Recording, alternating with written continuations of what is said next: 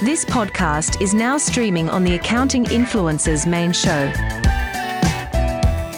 Subscribe to the Accounting Influencers podcast to listen to more content just like this. You can also watch this episode on YouTube.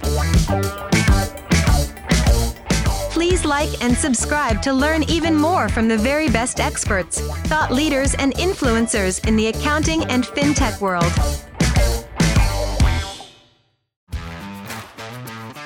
Accounting Influencers Broadcast Network presents Insights in Accounting. Insights in Accounting. Sponsored by Iris. with Rob Brown and Martin Bissett.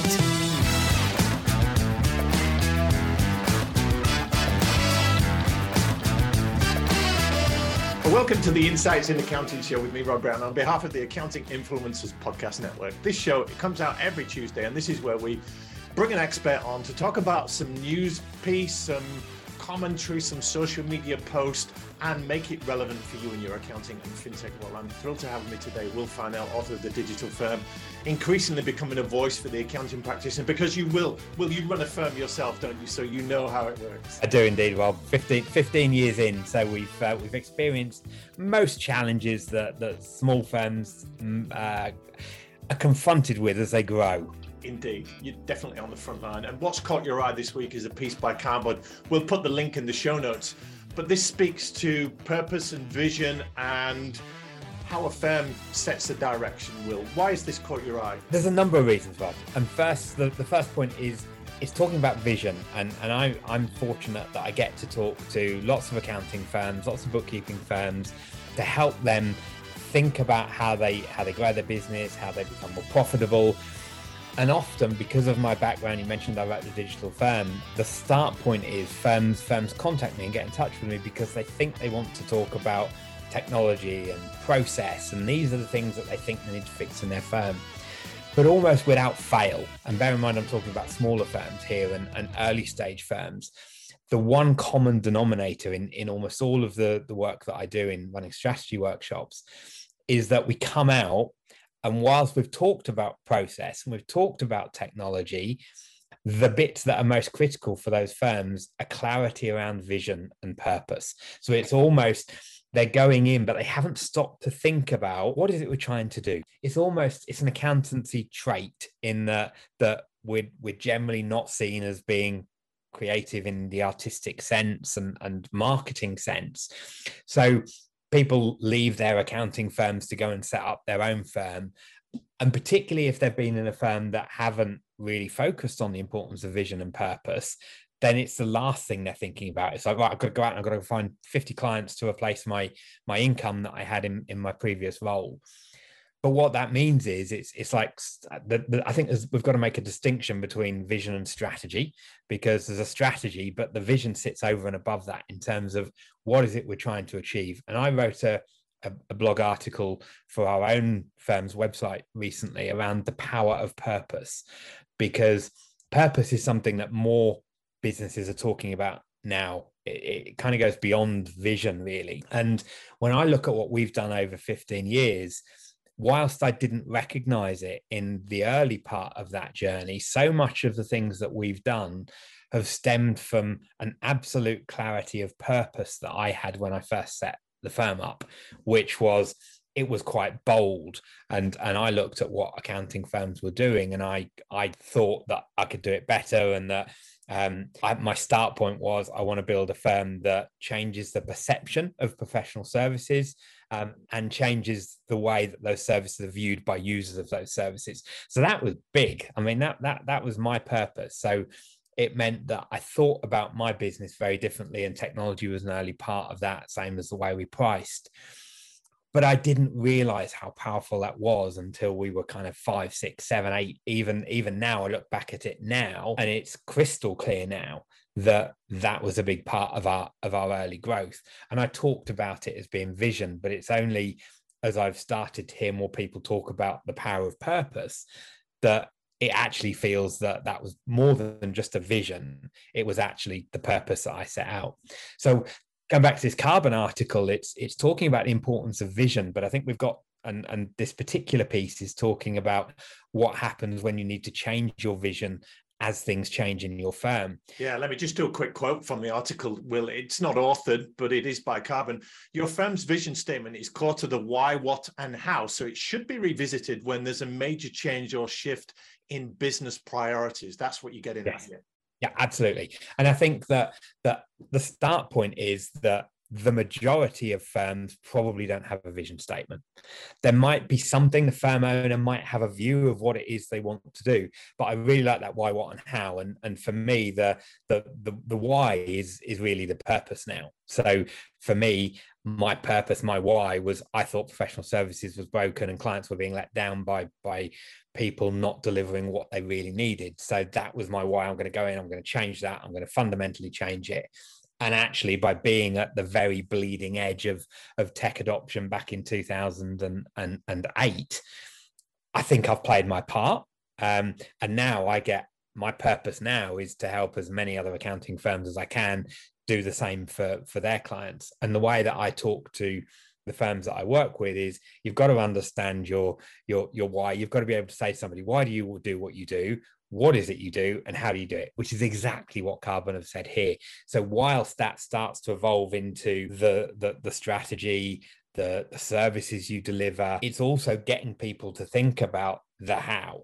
So how do you do what you do so i think this is why this article kind of resonated. Even though the twist on it is really about tweaking it i think this is really valuable for firms that that haven't clarified and crystallized their what why and how or sorry, their their why, what, and how in that order, um, because it's so powerful, and we've seen it firsthand, and we've seen the impact it has when we can help other firms understand what it is.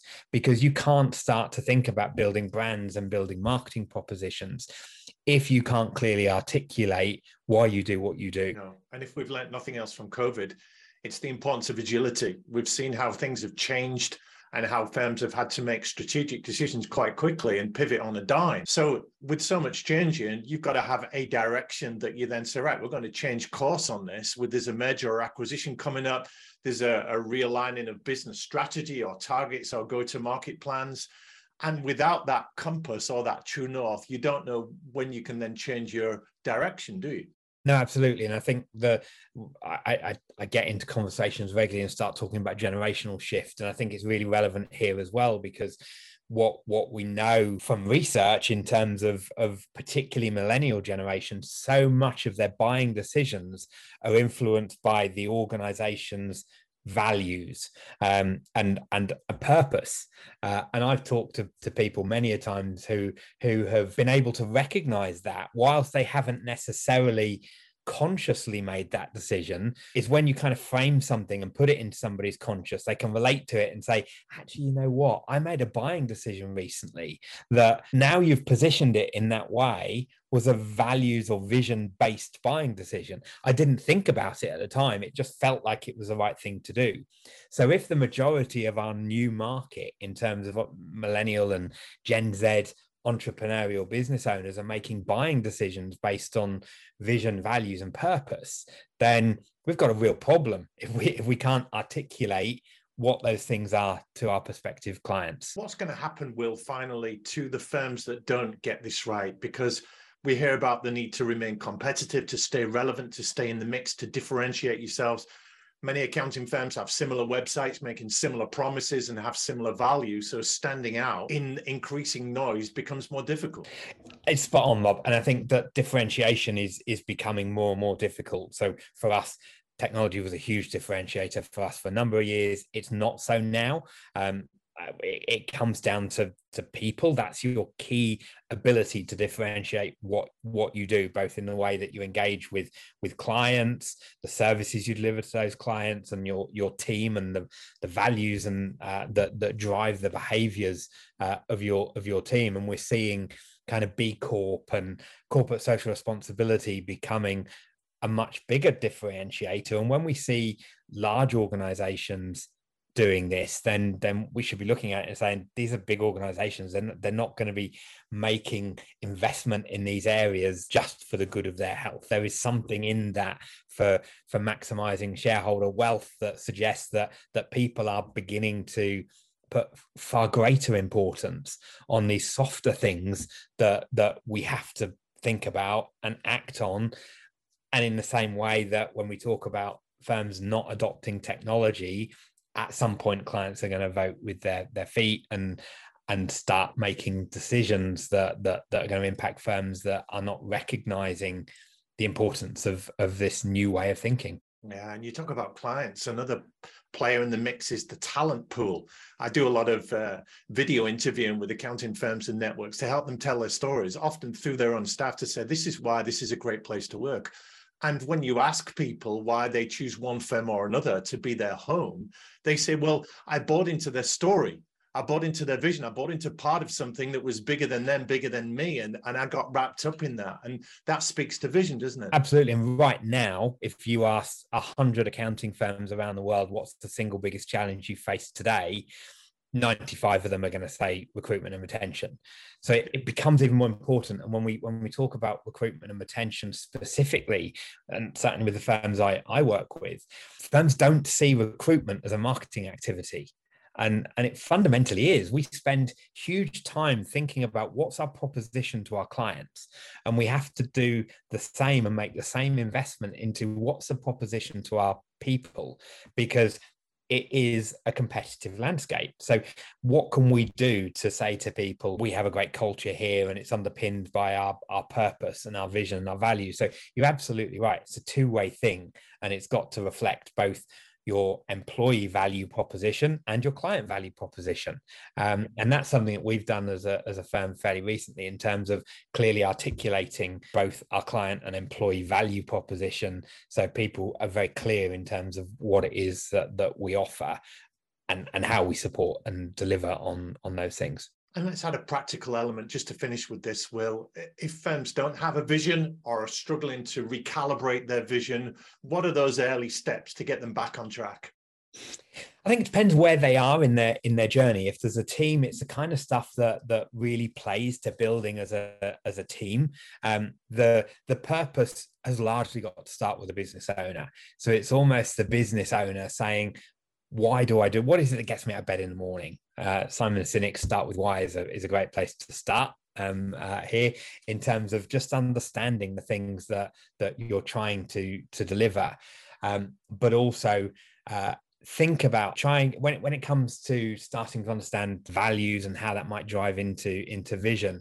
I always say to firms ask you, your best clients to describe your firm in three words. Ask your team to describe your firm in three words because everybody has a set of values. Um, some people have been able to articulate them, some people instinctively behave them. So, actually, if you ask those people that value and, and really understand what it is you do to describe you in three words, that's the best way of looking in a mirror to really understand what your what your true value proposition is and that's always a great place to start with people um, because as we said earlier this is kind of outside of most accountants comfort zone. Um, and, and when when i'm working with firms it's it's really easy because i can probe them i can ask them the questions. But that three words um, is a is a really nice way of of just kind of getting that reflective perspective from people that know you, know how you work, know what you deliver, know what you stand by, and that's a great place to start. Well, for the bigger firms, managing partners, executive boards, senior partners, there's not one business owner, if you like. It's much harder to get consensus over a vision, isn't it? Mm, yeah, I, I, sometimes refer to them as schizophrenic firms um, because I think I think it's really important that that when we start thinking about brand for me brand goes much further and and we we should be driving a firm personality and the reason i talk about personality is personalities are more fluid so when you talk about brand they can be quite static so if you get into defining a firm personality then it's something that everybody can buy into it can evolve so going back to this Karbon piece in terms of of refreshing values. If you focus on personality, it's something that that is much more fluid, um, and you can make personality statements. So we refitted our office back in 2016, I think it was, and we put a pub in our office. Now that's a personality statement, um, and, and, we called it the tax and pounds.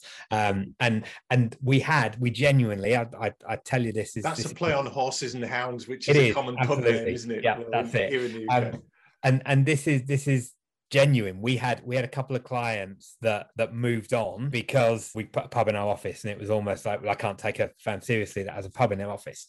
Um, but actually, we took on a load more clients that really understood that it was a personality statement. And we're still professionals. We still do a great job for our clients, but this is about us speaking personality.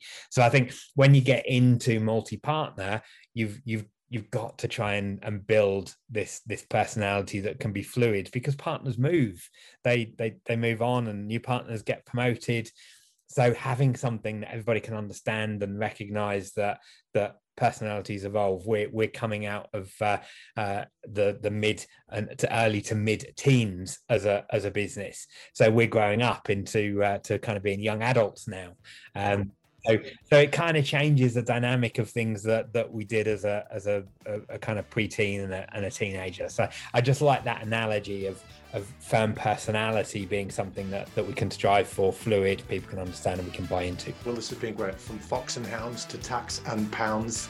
Uh, some great insights there. Thank you so much for your time. Absolute pleasure, Rob.